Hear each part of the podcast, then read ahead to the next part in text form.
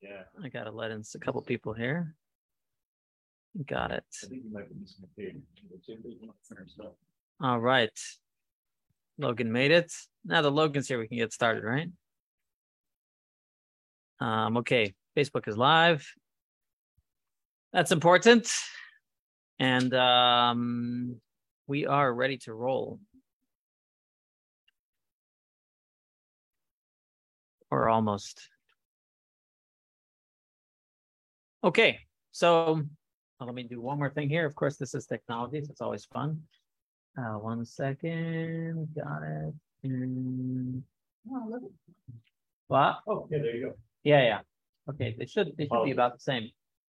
They were all copied from the master copy. All right, so good evening, everybody. Good to see you. Those are here and those are not yet here. Um, the as always, we have to start off with a joke before we get to the joke, I have to get to something serious, and that is that I didn't have as much time to prepare tonight as I would have liked. So, uh, really, it's a thought, some some thoughts I wanted to impart. There is a text base to it, but it's not as much about the text as the ideas that I want to talk about. Uh, many times we we go through classes that are more um, Jewish law based. Sometimes we have classes that are based on there's different areas of the Torah, you know, exploring text. Um, and this is more exploring the mystical side of Judaism, why it's important, and uh, what it can do for you in your Jewish life and in your life in general.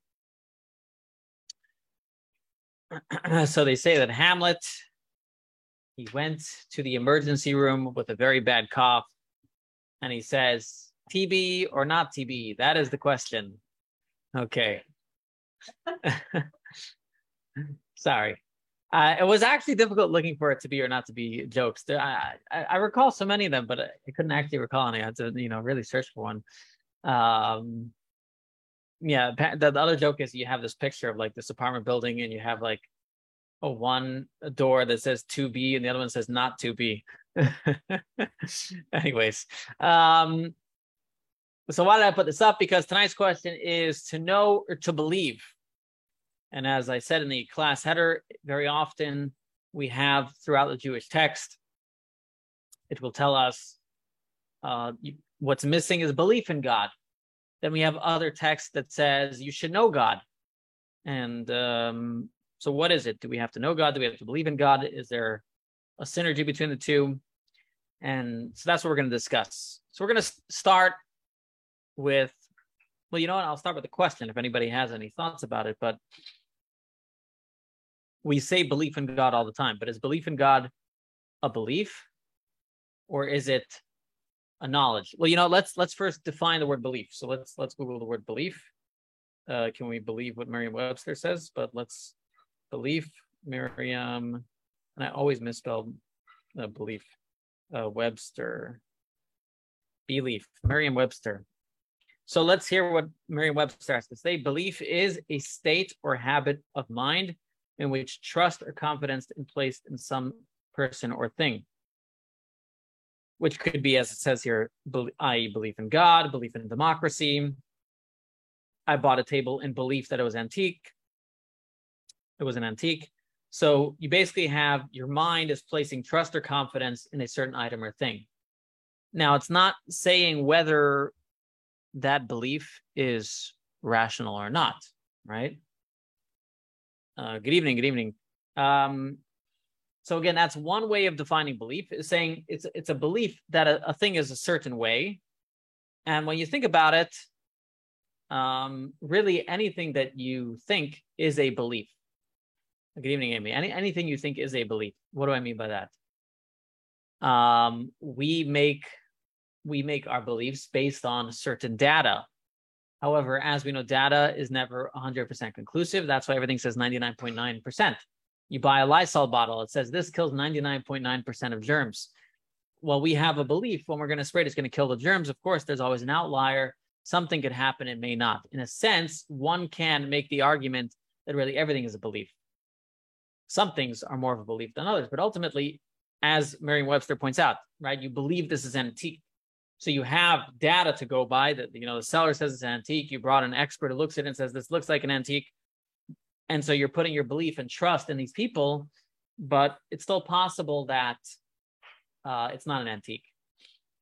Now, people who go through life without any belief, it's a very rough life, actually, right? If you if you go through life without any belief in anything, um, then you're never trusting, right? You have no trust, and anything everybody tells you, you're very suspect, and uh, it's a very difficult life to live. Just think, you wouldn't be able to do anything. You would not be able to get into a car because you would not believe the automaker would make it safe. You would not uh, get into a roller coaster. You would not get into an airplane. So we we rely on belief to a certain extent. However, generally in life, again, this is the definition from Merriam-Webster. Generally in life, um, actually here it gives another Merriam-Webster has another way of putting it. Belief is something that is accepted, considered to be true, or held as an opinion, something believed. So it's accepted. Does it's a belief? It's still called a belief. We you cannot know something 100% in this world. Uh, and I'm not just saying that uh, according to Hume, H-U-M-E, David Hume's theory of uncertainty, we don't know anything for certain. Um, that's not to say that you shouldn't uh, suppose that certain things are true, but we don't know anything for certain. I think quantum mechanics or physics, however they call it, has showed that actually what we believed for so long uh, was thrown in kind of a loop so what I'm getting to here is I'm not trying to tell you that oh well it's just just believe in God because uh, well just like you believe anything else, will believe in God. But I'm all I'm trying to define is the word belief, and we have to realize that to an extent we all carry beliefs with with us every single day. What are our beliefs based on? Our best data.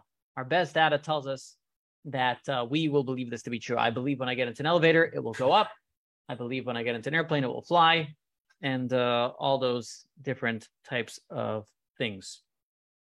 The third, uh, actually, way that he puts it is in Merriam-Webster: conviction of the truth of some statement or reality of some being or phenomenon, especially when based on examination of evidence. So here you see again, Merriam-Webster is even defining belief, even when it's something is based on evidence, because because of the evidence, you are convinced that this is the truth. But again, it still could be classified as a belief because there's nothing that you can really know 100%. Anybody has any thoughts or comments? Just an interesting way of looking at belief. It's about looking at the dictionary. This uh, reminds me kind of today's Tanya lesson, if you read already. Tanya in the Tanya. Mm-hmm. Lesson in Tanya, yeah. Yeah, the Tanya today was talking about the circumcision of the heart. Yeah. Was talking about how do we really know what we believe? Why do we pray aloud? It was such a big, along the lines. of- Long lines. How how do we know how do we know what we believe, right? Yeah. Okay. Um, so all this will lead us into an interesting discussion today: belief or knowledge of God. And but again, this is all the technicality of the word belief. However, practically in life, we typically associate belief with a belief not based on any empirical evidence, right? So let's say I believe in my children, right? I have faith, I have trust, I have belief. There's no data yet to say that they will be successful, but I believe in them, right? uh, a belief. Some people will say belief in God or belief in religion, um, which we can get into a little bit, you know, soon. But people will say those are beliefs. They're not based on heavy data, and that's generally how we define belief. All I was saying a moment ago is that even when you have data, technically you can still define it as a belief because even with data, nothing is ever 100%. There was once a, rabbi, uh, his name was Rabbi Shochet, he was once giving a sermon on this very topic uh, he tells the story. He was giving a sermon in a, in a in a big hall, and he says, "You know, you're all sitting here in this room. You have a certain belief that this ceiling is not going to cave in. You're trusting in all the engineers." And he says, three hours after he finished his speech, the, ceiling of the roof caved in. And then everybody says, Rabbi, you're pulling off a trick. You must have put dynamite in it or something. No, it's just it happened to be. You know, every once in a while these things happen. You know, but we we we can't. It's hard for us to go in life without this faith and belief uh, in these things because it would be a very difficult life uh, back to our religious topic over here, we have different texts in the Torah. Some of them tell us to believe in God, and some of them tell us to know God, which we would think would be two different things. So let's go take a look here. Yes, let's take a look. Uh, this is uh, it's a different book, but yeah, okay. It says here we have one verse from Deuteronomy. It says, V'yadaita hayom, and you shall know today, v'ashevota elav and you shall take to your heart that Hashem is the God in the heaven above and the earth below. There is none else. And uh, here he asks a question. There's another verse earlier before that says you should know God, but let me scroll down to the other verse. Um, actually, um, no, no. Okay. Um, so that is a verse that speaks about belief. Now we all know that there's so many verses in the Torah that speak about um that speak about knowledge of God, right? So for example, you have um you know, all that you're missing is a belief in God. Uh Yan la mind be, you know, because you didn't believe in me. So many, so many verses that talk about belief. So what would you say? Is our belief in God a belief or is it a knowledge? Do we know God or do we believe in God? Okay, so based on what I, what I read in the algorithm today. Yeah. There's two levels, right? So, so essentially they're both true at the same time, but there's different levels. You believe God only without the knowledge of God if you still have the that out, the cliff over your heart, if you haven't had this position on the heart, which is your responsibility to, you know, break through the, the material world and come to know God. Especially, you know, the Shekinah of God. So you're saying until you have refined yourself, you, you're stuck at belief. But once you refine yourself, you can get to the knowledge. You can get to the knowledge.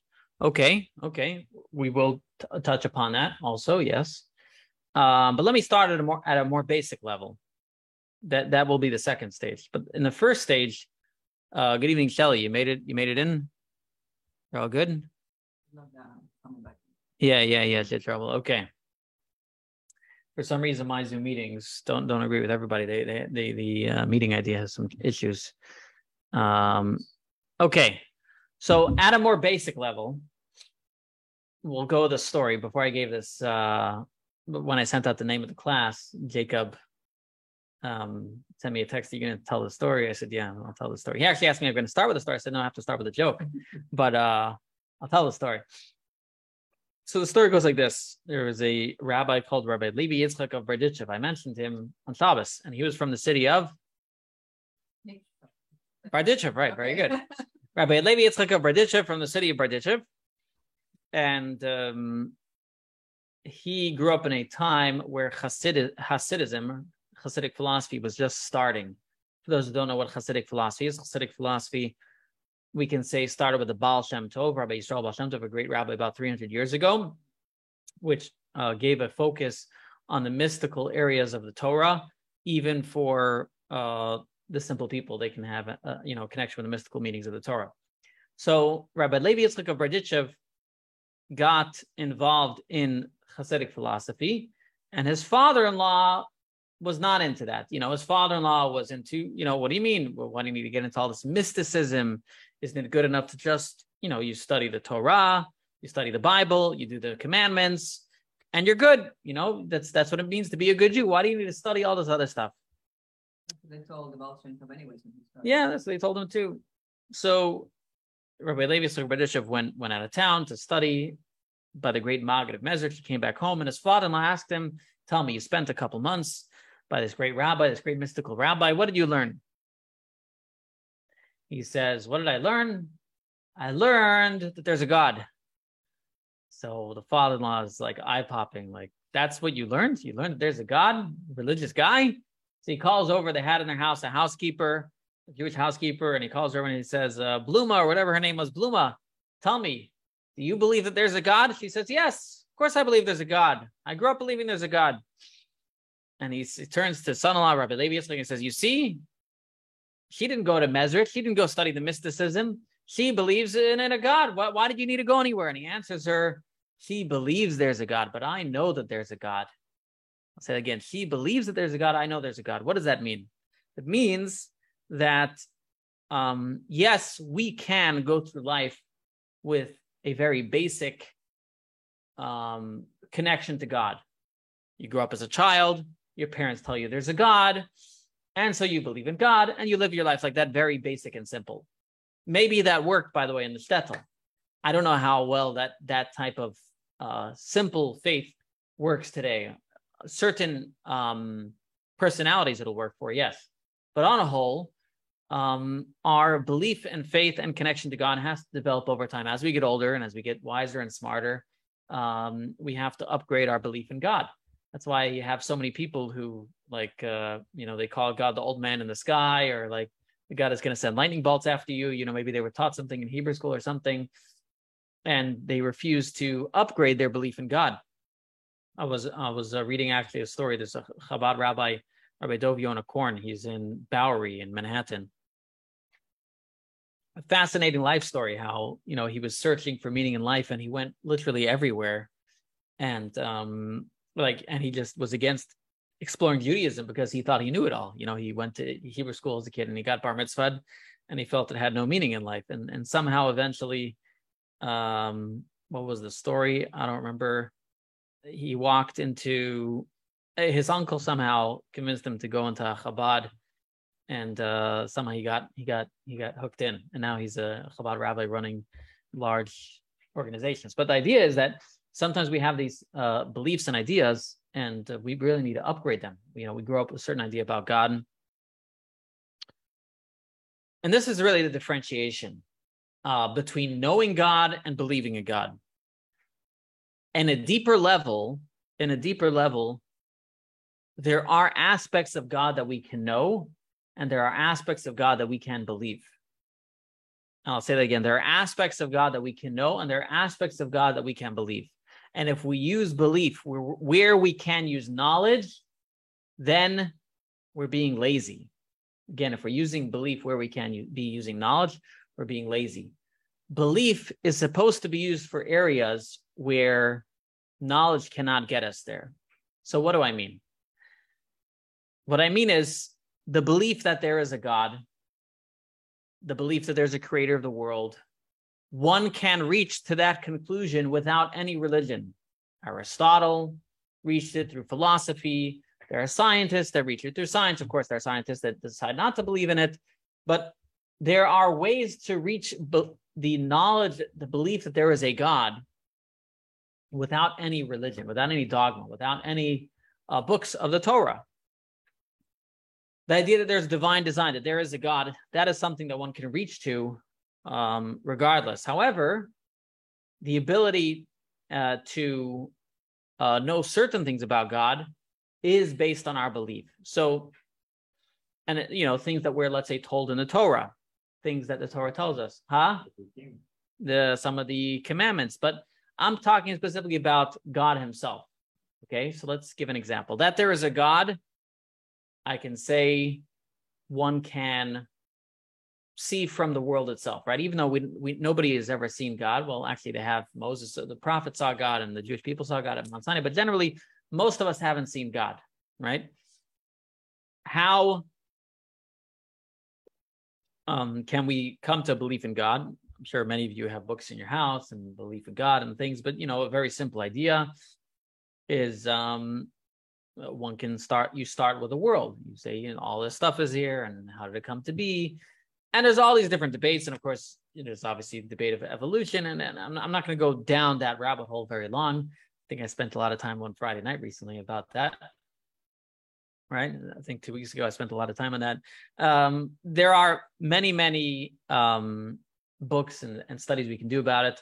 One of my favorites is a book called God, Rationality, and Mysticism by Professor Block, where he basically uh, he was a, a, professor of philosophy in uh, London, Ontario, where he basically points out that it's more rational to believe in God than not. Again, going back to really any knowledge, any knowledge is really based on what is the more likely scenario? One can never prove anything 100%. That's why I went back. That's why I brought to Merriam Webster. But he, he pointed out that it's more rational to believe in God than to believe in the other um, options of how the world came to be. More faith not to believe than yeah, in a sense, in a sense, yes, it takes more faith not to believe. People don't realize that. In a sense, it takes a lot more faith not to believe in God than it does to believe in God. But this is where people get confused. There's the belief that there is a God, and then there's the religious aspects um, where we need faith. So certain things that we are told about God come to us by faith. The Torah tells it to us, and we have to believe it about God. Now, even there, I could spend a lot of time discussing how why the Torah, the belief in the Torah is based on knowledge, not on not on faith alone, um, based on the many witnesses at Mount Sinai. And again, I guess you can't get everything in one class. Um, but let's say the belief that God um, exists beyond time. Okay, the belief that uh, past, present, and future by God is all the same. That is not necessarily, you cannot, I don't think you can reach that conclusion based on philosophy alone. I don't think you can reach that conclusion based on um, any study of this world. That would be a belief that we have, you know, based on the scriptures that we're told. Those are beliefs that we have about God. And so, what I'm getting to is we have to allow our knowledge to take us to a certain point and then allow our faith to take us to the next step. And that's why the verses have these different things. There has to be a belief in God and there has to be a knowledge of God. That's one reason you need both faith and knowledge of God. And you don't have to use faith for everything. It would be like overusing Tylenol when all you need to do is sleep, right? I don't know if it's a bad example or not. It's far fetched, but right, if you're overusing something, you don't need to use faith for everything right? And, and and for some people, if they over some people, if they overuse faith, it gets a little um difficult. However, the flip side of that is our starting point is belief. What do I mean by that? Is that we believe what we're told, and then we try and understand. That's what the Jewish people said at Mount Sinai. Na'aseh v'nishma.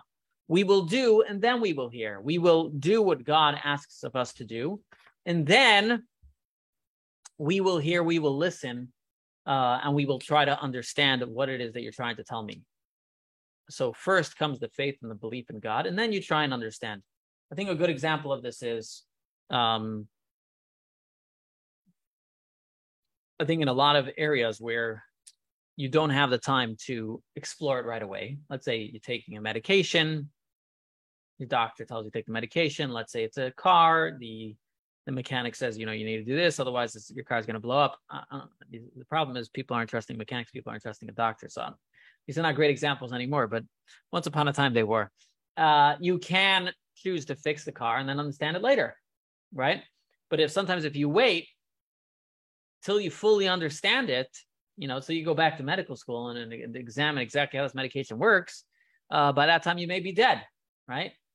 So we don't always have the opportunity of spending the time and understanding everything. Sometimes we have to do things based on faith. But where we can and where we have the time, God tells us, v'yadaita hayom, you shall know today, vashevota and you shall place it to your heart.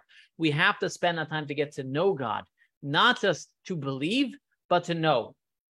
Now, why does God want us to know God? Why does God want us to spend time? Shouldn't God be happy enough with our belief and faith in Him?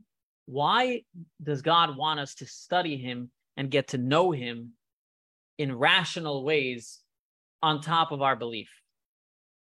It's a question. The essence of our mission down here, right? You have to. Well, our mission is is wouldn't you think our mission is to do what God wants? God just need, wants us to do to study the Bible and do the mitzvahs. Uh, uh, you know, listen to Him. Why does God care that we spend time getting to know Him?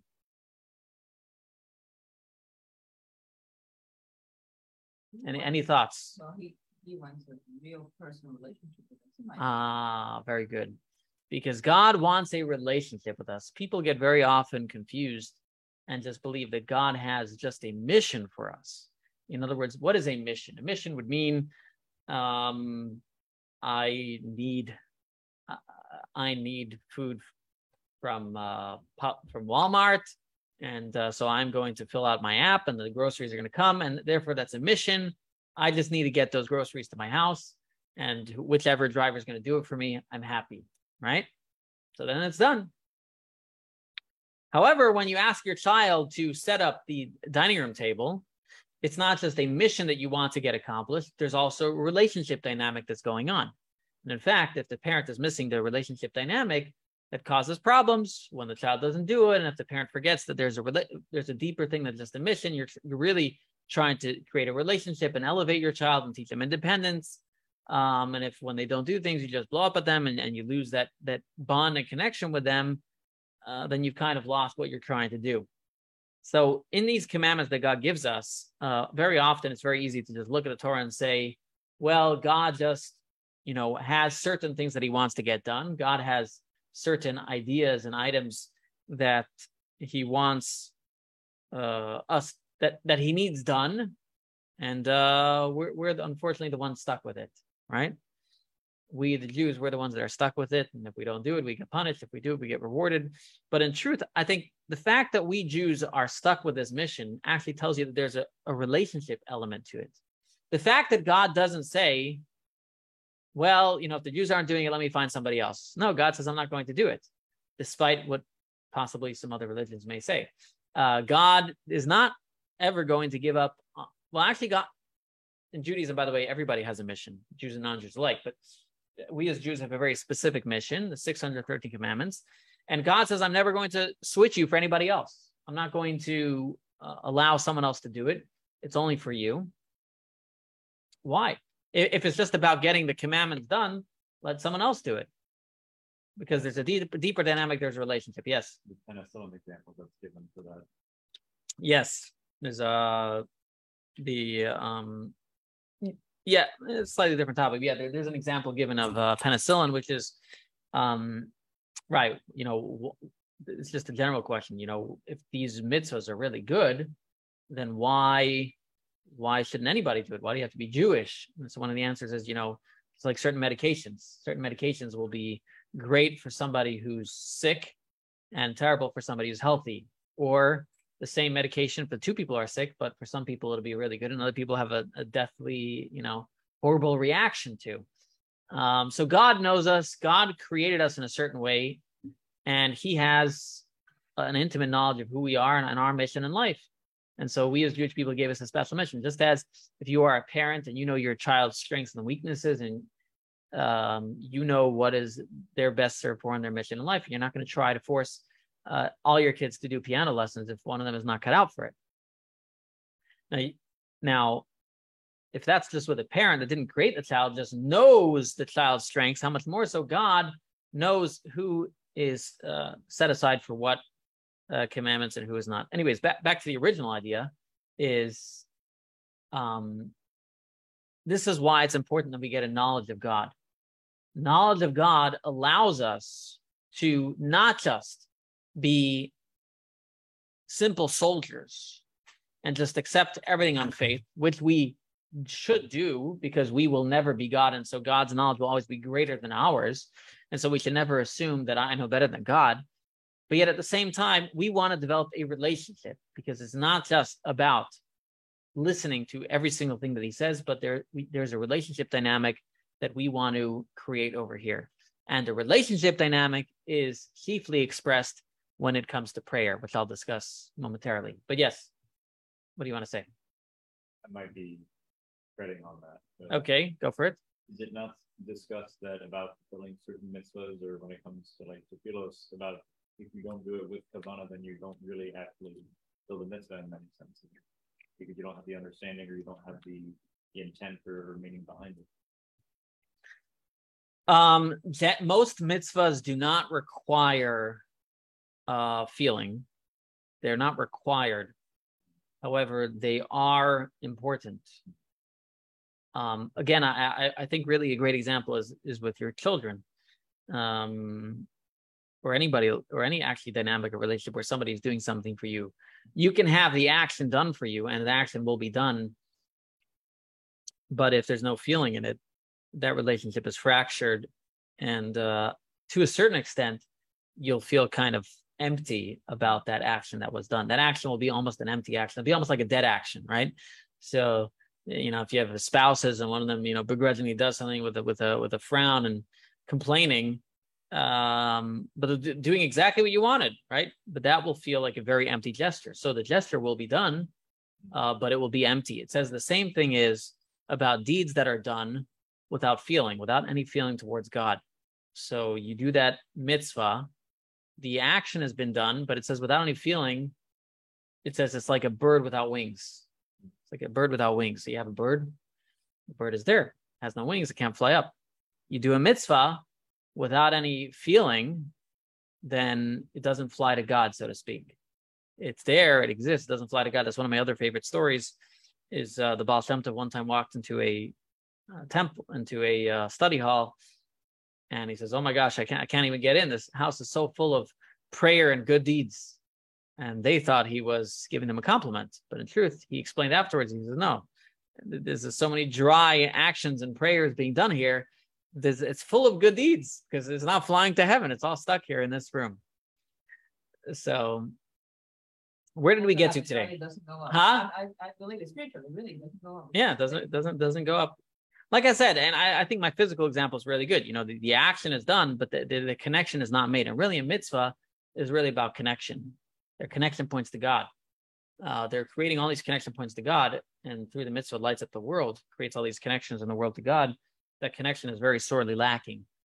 Um, I think the difference though is that if you didn't do the action at all, um, it's much easier to fix it later than if sorry if you did the action but it was an empty action it's a lot easier to fix it and than if you didn't do the action right so let's say uh, you know the, again the, the, spouses that are arguing and you know they're not doing anything for each other at, a, at any point at all and then they go into therapy it's a lot i think it's a lot longer of a road than if they reconcile and they were both doing these things all along and then suddenly all those actions that were done you regain feeling to an extent kind of oh, Halal. retro retrospectively. Huh? On tzedakah, there's the. You, you give it, even if you feel begrudging. All right. Well, tzedakah, tzedakah, yeah, tzedakah, yeah. Well, all the mitzvahs, all the mitzvahs you should do, even if you're not feeling them right now. That's my example earlier. So I've gone to a lot of things. Let me recap because it, I've spoken a lot of things. Let's recap so you have something clarified in your mind. We started off discussing belief in faith, and I pointed out that mm, truthfully, any knowledge that you have is to an extent a belief some beliefs are more gr- grounded in data than others, but ultimately anything is a belief. But practically in life, we typically say things that have more data to it, more pointers to say this is the truth. We usually will call that more knowledge. Some people might call it fact, however you want to call it. So God tells us in the Torah, we need to both know him and believe in him.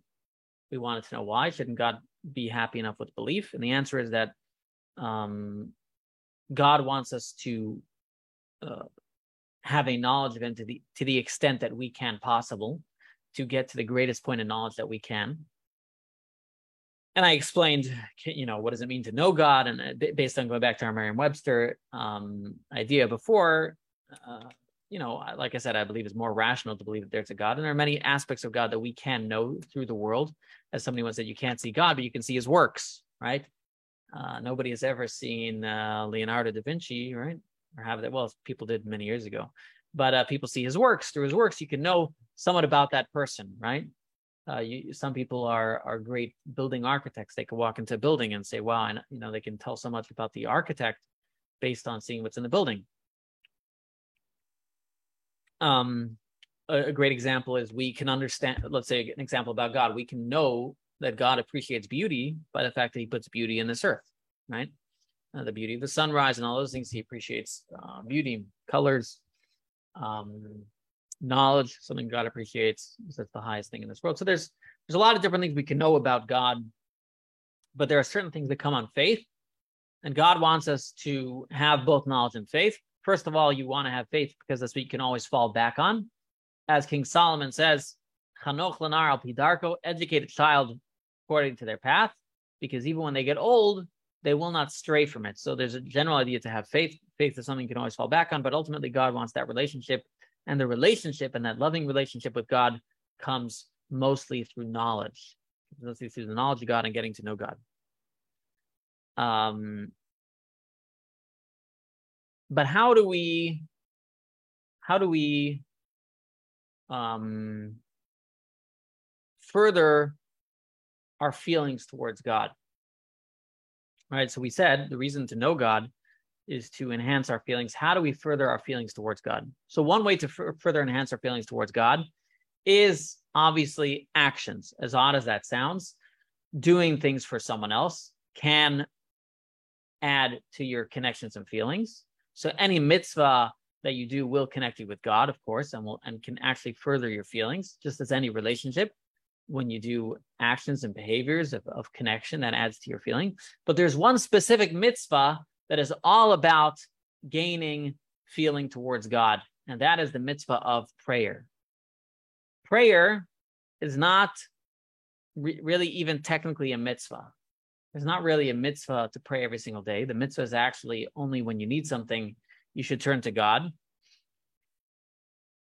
Um, however, prayer is really what enhances and elevates all of our other religious um, actions that we do. And, and I'm saying this because a lot of times people get bored with prayer. It's the same prayers. It's the joke I said the other week, right? This guy comes to the rabbi and says, Rabbi, I'm not coming to synagogue every. You're always singing the same thing. So the rabbi says, Yeah, well, you only come for Kol Nidre. Of course, it's the same thing, right? So uh, we can get bored of the prayers. And um,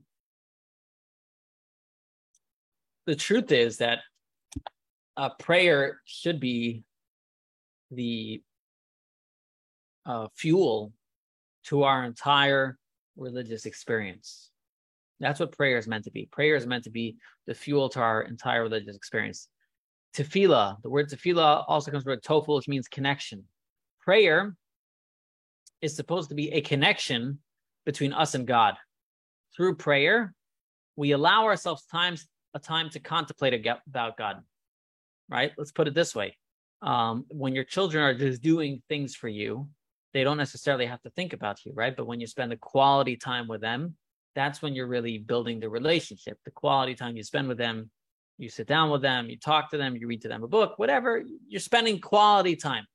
When we're busy just doing actions for God, so let's say we're busy cleaning the house for Pesach, or we're busy um, again, take any relationship. If you, you know, if a spouses don't go on dates, they're just always doing things for others. So technically, there's no issues in the marriage, but there's also no bond in that marriage. There's no connection going on over there, or there is a connection, but it's it's very. Anybody who's married knows that if you don't, you know, sp- ever spend time together and just life is running, running, running, and uh, it could take a toll on the relationship. Same with children. If you don't take you know, if somebody goes to work every day and so they're taking care of their kids and their kids no, yeah, daddy takes care of me and he gets the money, or mom, she goes to work, makes the money, and um, you know, gets gets what I need and uh, pays for us to go to camp. But if there's no um, time spent together, these are the kids that are going to be spending a lot of money in therapy years later. So you're going to have to uh, spend a lot, right? Huh? Yeah, right. Isn't there? There's a that's another one of my favorite stories. Is uh you know there's three kids this uh, sorry there's three gra- three bubbies sitting in florida each one posting about their kid and uh, so the first one says ah my son you wouldn't believe. Such a good son. Ah he bought me this beautiful rolls royce amazing. The other the other uh, the other bubby says ah you wouldn't believe my son my chachkala even better. He's into real estate. He got me a learjet. And the third one says ah both of you are nothing. My son, he thinks about me all the time. In fact, he paid for himself a therapist and all he talks is about me. Right. So that's the that's the joke they say. Um, so you know, if you're missing the connection, it's going to be empty. And I think sometimes, you know, we have that. This can happen particularly in a very religious upbringing, but it can also happen in a very not religious upbringing. Also, I see it happening in both. You know, in the religious upbringing, sometimes you know the parents are always getting the kids to do this and do that action, wash your hands and uh, study this and do that, and um, it becomes a very dry Judaism, lots of actions. Or conversely, sometimes very not religious families, but very traditional, also have the same problem where the kids are doing certain actions. You know, now you got to fast because it's Yom Kippur. Now, you know, today you got to uh, eat matzah and you know certain actions, but they if if it wasn't they never got that connection and bond to God, they again feel like all these empty actions. And the an- the antidote to all this is really prayer. But unfortunately, prayer is another thing that people look at very boring, right? Because you can come to synagogue, it can look very boring, whether it's an Orthodox, conservative, or reform uh, service. Uh, either one of them, if you're not accustomed to it, uh, can be long, can be a lack of in, in, in any one. You really need to um, prayer requires work. Does it's not spontaneous, really is the idea. Any type of prayer to God is not spontaneous. This is really the difference between any other relationship that we've been talking about till now on God. In the relation with a spouse, it's pretty easy. Set a date, you sit down, you talk. God is invisible. Okay. Automatically, the emotions and the feelings and the connection towards God are going to be much more difficult. And this is actually ties into a topic we spoke about a couple weeks ago. That is why over time the prayer service has gotten longer.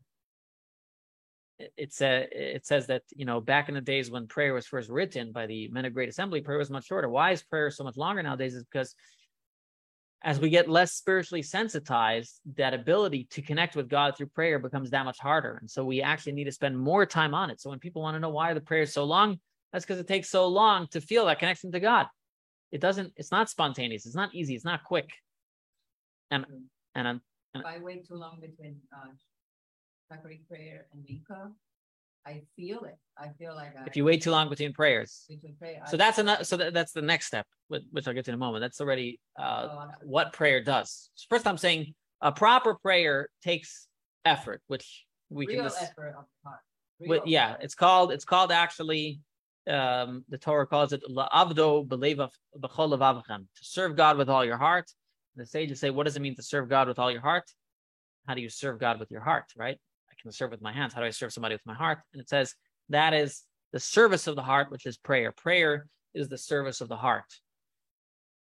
So you may all be looking at me and saying, Rabbi, so you're telling me prayer is this great experiential moment where I'm going to gain my relationship with God that's going to add knowledge of God and going to add feeling and, and infuse my my my actions and my mitzvahs. So now I'm suddenly going to eat matzah with love because I've been praying, but I don't see it in the prayer book. It's the same prayer book every single day, and it's so long.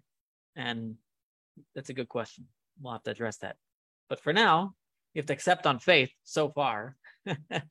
accept on faith so far. And we'll have to demonstrate how, but you have to accept on faith so far that prayer is really that time so far, hopefully you understand at least that you need the time in the day to create that bond and connection with God, to create that relationship. And it's not something that could be spontaneous like other relationships because God is not visible with a physical eye. So something that requires time. Now, just to address what you were saying, you were saying when you go from one prayer to the next and you, you have too much time, you, you you feel, I guess it's petering off. Um, there's actually a description towards that. It says that prayer, when you walk out of prayer, if you pray the correct way and you built up that feeling towards God and that connection, it's like a, a flaming fire. Anybody went camping, you make a big bonfire, but then as the night goes, it slowly dies down.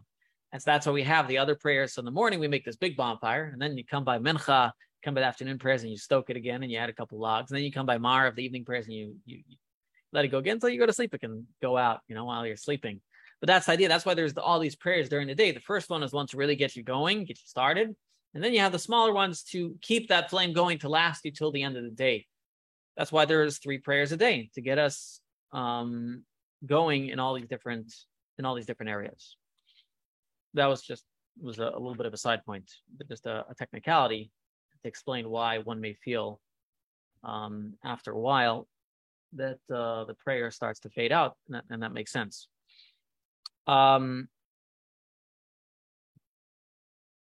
so to recap, we st- we started off, and I always like to recap. Recap is always important because helps us remember. So to recap, we started off discussing TB or not to be know, uh, to know or to believe. How um, Judaism, some places in the Torah tells us to know God, some places it tells us to believe in God. We discussed uh, what it means, what, what belief really is, according to Merriam-Webster at least, which is an interesting discussion in itself. But we ended up saying that, uh, truthfully, um, however you want to define it, uh, God wants us to have both a belief in Him, uh, because first of all, that's a good way to start, and uh, there are certain things that are beyond knowledge, but He wants us to gain knowledge wherever we can of Him, and to study Him, and uh, to allow that relationship to blossom. And that's why knowledge is required. And when do we spend time doing this is around prayer. And in fact, in Hasidic groups, oh, sorry, because pray, prayer is that time dedicated and set aside to uh, work on that relationship. Because other times we're we're doing things for God, we're busy doing, we're not busy having, so to speak, those date nights. That's what prayer is. It's that date time with God and spending time talking to God and creating that connection. And this is why in uh, Hasidism, we actually spend time before we pray studying about God. Maimonides writes, um, and he says like this. He says that the Torah commands us that we have to love and fear God. Right? It says, and you shall love the Lord your God with all your heart, with all your soul, with all your might. It's a commandment. You should love somebody.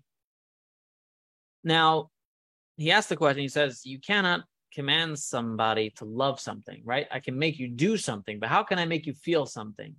Right? So when the Torah says you should love God, you should fear God, you should have awe of God, how can that be a commandment? In other words, how can God give a commandment on something that you cannot do? Right? It's interesting, even in parenting, um, listening to some parenting classes, like you can't like force your kids to love each other. You can make them treat each other with respect. You can't force them to love each other. Hopefully that comes over time. If they're fighting, usually it does. But you can't force them to love each other. So how can God come to us and tell us, you shall love the Lord your God? Well, I don't. What am I going to do now? I can uh, do all the mitzvahs. Doesn't mean I love God, right? So Maimonides answers, it does not, obviously the Torah cannot command you to love God, but what it can command you to do is to think in ways that will hopefully awaken love of God. So again, we cannot command you to feel a certain way, but we can command you to think certain things that hopefully will elicit a love towards God. The key to the heart is the mind. The way to reach to the heart is through the mind. The mind is what gives our heart its feelings. The knowledge that's in our mind gives our heart the feelings. So, for example, somebody who does not know about chocolate or ha- possibly has never tasted chocolate will have no desire for chocolate, right? What makes us desire things is our mind and our knowledge about the beauty of those items. Okay? The mind is the key to the heart. So, in this case, if we want to elicit feelings of love towards God, what type of thoughts could we think that would allow us to come to feelings of love towards God? Any thoughts? Any thoughts? What type of thoughts could you start to think? By the way, they do this in, in therapy sessions with people too. Like if people are having relationship issues, you know, tell them, you know, think, make a gratitude list or, you know, life issues, you know, and look at your gratitude list. This is not uh, just a religious dogma over here. This is just a verifiable fact. If you want to elicit emotions, if you want to start uh, thinking certain ways. So, what are thoughts that one can use to? Um, I think we spoke about this a little bit in our meditation course, but what are thoughts that one can use to elicit a feeling towards God? Any thoughts? Then I'll shout out at once. I think the meditation course didn't it use like the Modeh Ani or like the morning? There's many, many meditations. I'm, I'm asking. I'm yeah, yeah. We use many. Gratitude. Okay. So gratitude. Get more specific. Uh, I believe the more specific you are in your gratitude, for example, that's one example, the greater feelings you'll have. Some people are more emotional in general, by the way, just so you know. Some people have a temperament, like you meet people like, wow, they love God so much. How I wish I could do that, right? Well, just some people have a temperament that they are just more emotional people. But you know, gratitude's a good one. Um, using blessings. Um, so these are all correct. What I want to get to is Biggest thing for me is forgiveness. Forgiveness. You mean the fact that God forgives you? Yeah. Yep. That's another one. So these are all true. So we got gratitude, blessings, forgiveness. That's a meditation I've spoken about. The fact that God forgives us for all our sins. How much more so, you know, we should love him back for letting us slide when we don't let other people slide. Right? Right? We're not like that. Um, so I guess my my question, the, the point though that I would say is these are all true, but since we're talking about God who's invisible and these are concepts, you have to deeply think about it. Right. And the more time you spend on it, the more it will um, elicit within you those feelings. Yeah, I, I just see it completely different. I don't think love, the this commandment of love has anything to do with the emotional side of things. It's an action driven uh, commandment. To love is a verb. This love that we're referring to is not a, a sentimental, you know, even though this is a, to love God means to love another Jew. There's a holy spark of God in the Jew, and by loving that of that Jew, you're loving God Himself. That's what Rambam was saying. I think it was yesterday. right? Um, but Ra- of course, there is a, a measure of my Maimonides is pretty clear. He asked the question, "Heyach hi derech yes." Uh, put the words, he says, "What is the path to love God?" And he says, "To contemplate about God." The idea actually is that th- once you love God, then that will lead to action. That's really the idea, or, or one of the ideas. Love leads to action. If you truly love God, then you do things for Him. If you truly love somebody else, you, you'll do actions that will um, start with the action. Express your love. Or you could do both. Or- or you could do both. Uh, that's what that, that goes back to what we originally started with. You have to have faith so you should never not do the action. But ideally things should start with your feeling. Won't always because we'll never we won't always be in that state. Um my the more uh detailed uh the greater it is. So we can actually look in prayer and see some of the themes within prayer. That's you know we have themes of forgiveness right? The more you think about the greatness of god in the world and you look at um you know there's different there's different parts of the prayer. Some parts of the prayer focus on uh all the different things that god created in this world how wonderful this world is. One can even think of lines like vata machayat the fact that god gives us life which i think is, is gratitude um just by spending the moment and saying wow you know i woke up god allowed me to wake up he gave me the ability to to stand up today he gave me the breath um, those are all things that that can aw- awaken and elicit love within ourselves but again we need to spend the time thinking about it yes what do you want to say just interesting thought though, because in some of like, for instance, if you take the the Shemona Esrei, and some of those the things that we are thanking, being grateful for, etc., they haven't yet come to fruition though. Okay the the amida you're talking about the silent devotional prayer. Um most of the prayers in the middle of that are actually requests. So it, it's it, the interesting thing in uh, prayer structure of prayer which we can't go through all now either. Like i said you can't cover everything at once but in the structure of prayer the actual requests of god are very small. It's really just in the amida. Uh, so most of the amida is actually requests of god but the rest of it uh, i don't think we're thanking things thanking god for things that haven't happened we're actually asking for those things to happen Yeah. yeah we're asking him uh the i think the only thing that we uh maybe point out god's greatness is that god will one day revive the dead That's the one I was thinking of. but that's speaking about god's greatness yeah well i guess yeah if you believe god will revive the dead as we do it is god's greatness although he he did revive the dead by the giving of the Torah Mount Sinai, right? Multiple so- times, yeah. He's done it. Elijah, through Elijah, he did it. Through Elisha, he did it. Um, When he laid on the. Yeah. All right, but then there's a, a deeper way of thinking about God. So there are um, contemplations and thoughts that we can have about God that are relegated to this world. In other words, relegated to knowledge. Let's put it that way. There, there, there are beliefs about there are. There's a way that we get to knowing about God, and this is based on our knowledge of the world. So whether it's gratitude, you know, I feel that without God I wouldn't be alive uh, whether it's all the blessings that God has done for us as the Jewish people, which is another theme in the prayer. But then there are sections in the in the um, prayers which are focused on things that are otherworldly. We have a focus on angels, focus on the sun. We have, so to speak, the prayer goes from starting at a very low level, speak well, not low, but speaking in very humanistic terms, speaking in terms of uh, easy, relatable concepts, and it slowly transitions to less relatable concepts. And that's because we always have to remember that uh, we cannot limit God. God is much greater than uh, just being the creator of this world, than just being the creator of this world. God is uh, infinite and um,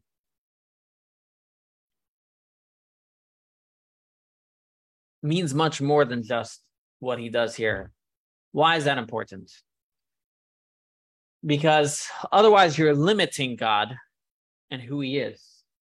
Uh, like to give an example is, um, you know, let's say kids in a class may only appreciate, let's say, their teacher for what they are as their teacher in their class.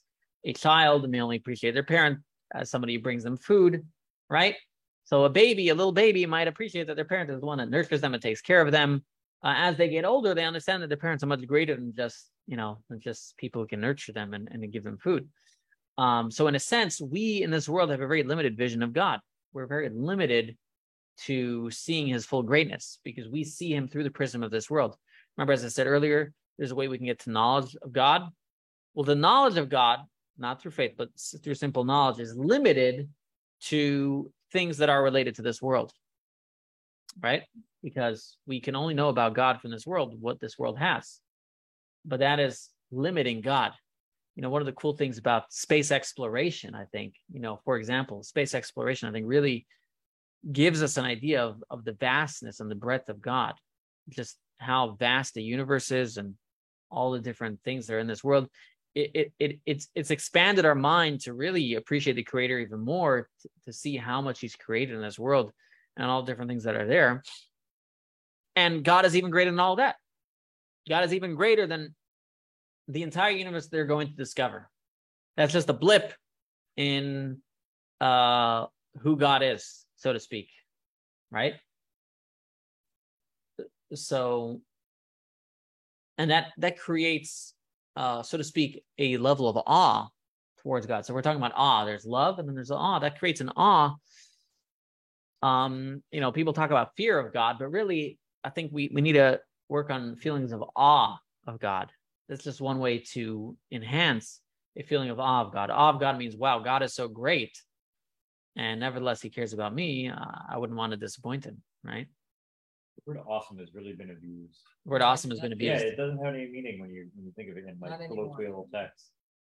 Oh, why? Because people like use it in social media. Oh, that's it's awesome. Like a, it's like a surfer dude term now. Oh, mm. that's awesome, man. Instead that's of awesome, right? Awe-inspiring. Right. It's instead of awe-inspiring. Yeah. It's uh hashtag God is awesome, right? Look at these waves God created. Hashtag awesome, right? You know. Um, yeah, God, truthfully, you're right. It, it's awe-inspiring. Anybody goes out to a sunset on the beaches over here, I mean, that should be awe-inspiring, you know, instead of just a caption, awesome. So just on, you know, talking about creating feelings of of of fear of God, we want to get away from the fear and fear of punishment and really feelings of awe of God. And we recognize just how great God is and how much He cares for me. I brought the example many times. Is uh, you know if there's somebody really that you you know greatly respect you have awe. Maybe it's your favorite president, maybe it's your favorite singer, maybe it's your favorite uh, rabbi. I don't know. Anyways, uh, no, I'm kidding. Um, and, and, then this person asks you to do something, and now you, you know there's there's uh, you don't want to you don't want to uh, you you feel in awe of them. You don't want to let them down. You know, so it's not a feeling of you know that's that's not necessarily a feeling of love. It's a feeling of awe. You are in awe of them because that you don't want to let them down. That's really the ultimate level of fear of God that we want to have is a feeling of awe, having appreciation for his awesomeness. And so why am I not going to eat bread on Passover? Because I'm in awe of God. This great, great God that's vaster than the universe, uh, nevertheless comes to me and says, Hey, you boy, you girl, I want you not to eat bread on Passover. Wow. Ah, you know, I don't want to let that, I don't want to let that great God down. So this is, is this is just an example. That is love, Tony. It's also love and awe can be intertwined, yes. But but we can have another course on love and awe, yeah. But let me just finish the point. So what I'm trying to say is that this is these are just examples of where enhancing that relationship enhances the mitzvahs that we do, the connections that we do, those commandments that we have. And so this is what prayer is about. Prayer is about spending that time. And in some ways, to enhance prayer, one may want to meditate before you even pray and allow yourselves to uh, have an appreciation for God. Because unfortunately, prayer can also be very dry. And um, I actually want to explore prayer to an extent. I actually have here a whole book. This is just on parts of the prayer from the morning blessing, just like the first 10 pages, a whole book. Uh, I didn't even explore the the beginning. There's, there's very fascinating. I mean, I only quoted a little bit in this book, but um, really showing you how prayer can be this wonderful experience. Uh, because for so many of us, myself included, for some years, um, prayer can become dry. I, I recall uh, when I was a young kid, obviously, you're just, you know, look at it like this. You know, you're a young kid, you're learning how to read Hebrew. It's exciting when you're doing the prayer as well. It's like just the just the uh, difficulty of learning the mastering the words, right? And suddenly you master all the words, words. Then you're like, oh boy, now what, right? So I remember I was like 13, 14. I'm like, now I can, you know, read the prayers, zoom through them, as you may hear me here in synagogue, right? I can read them really quick now, right? I'm like, whoa, but you know, what's the meaning in that? And then I started to learn uh, the meaning of it. You know, then I, uh, started to, you know, studying the English side and, and learning the meaning of the prayers. But then I got to an age, you know, after, you know, four or five years where I, where I know all the meaning of all the prayers, all the Hebrew, I know what it means. But then I'm like, now that I knew what it means, now I'm like, well, actually, what, what the heck does it mean, right? Because actually, once you read the prayers in English many, many times, suddenly you're like, well, what is this actually saying, right? So then I, you know, I got different, you know, books of prayer that helped me understand the meaning of the prayers. So these are just examples where I'm just trying to get, present to you how prayer uh, could be a meaningful experience and it could be very monotonous and boring. Uh, it all really depends on the effort you put into it, and it requires effort. And uh, no matter what I do here and what songs we sing, uh, everybody's going to have to put in their own effort uh, into prayer, um, because prayer is your personal experience with God. It's your personal moment with God, your personal relationship, and I can't do that for you. There, you know, there's there's a moment, and God wants us to pray with the community uh, when we can, um, but ultimately, prayer is about creating those relationships, starting back with the knowledge. God wants us to know Him and think about Him and contemplate about Him and create those that relationship with Him and give us that fire that you spoke about earlier, that fire and that feeling that can carry us throughout the day to make when we do a mitzvah to make it feel meaningful. When we, uh, we you know, eat matzah, when we uh, celebrate Rosh Hashanah, it can get prayer can be the conduit for um, all these great feelings that will enhance all of our uh, all of our um, religious lives. Yes, what was your question? Not relevant. Not relevant anymore. Okay. Um, I want to end up with a story. So there's a lot that we can learn, and and we can spend. Uh, I don't know if we're going to do this next week, so I have no idea. Like I, I said, I came here tonight. I just wanted to present one idea tonight. Uh, this just general idea of studying about God, um, and why it's important. Um, I do one day want to actually discuss why studying mysticism is important too. I find that's also an important topic, uh, but maybe that will tie into prayer. Why why do we need to study the mystical aspects of God in order to really pray? But um, again, we can't get everything at once.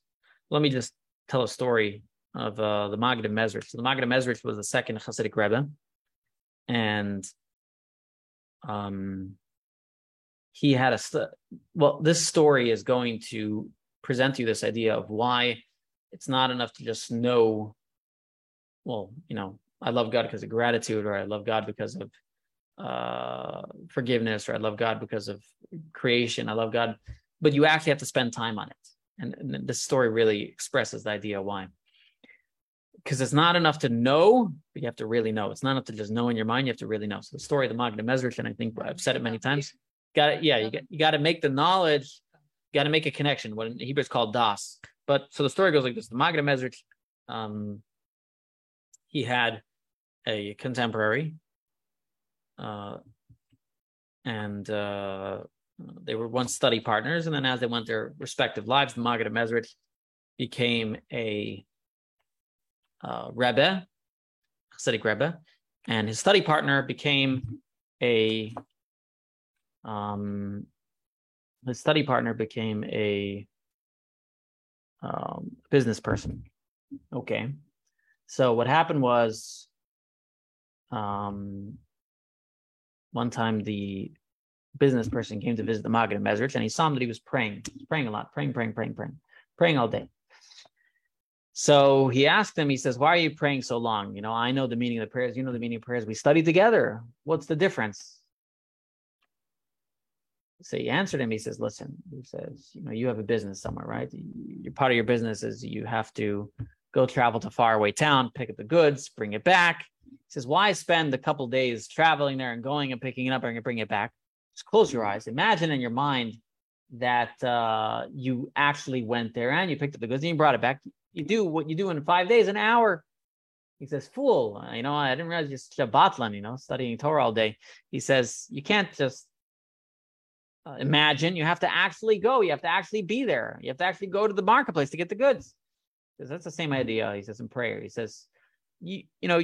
You know all the ideas, but if you have just some faraway thought, I'm actually experiencing it. I'm actually going and feeling those feelings towards God. Yeah, we study the same thing, we studied those same ideas, but to me, it's not just a, a knowledge, but it's a um, it's an experience. It's an experience.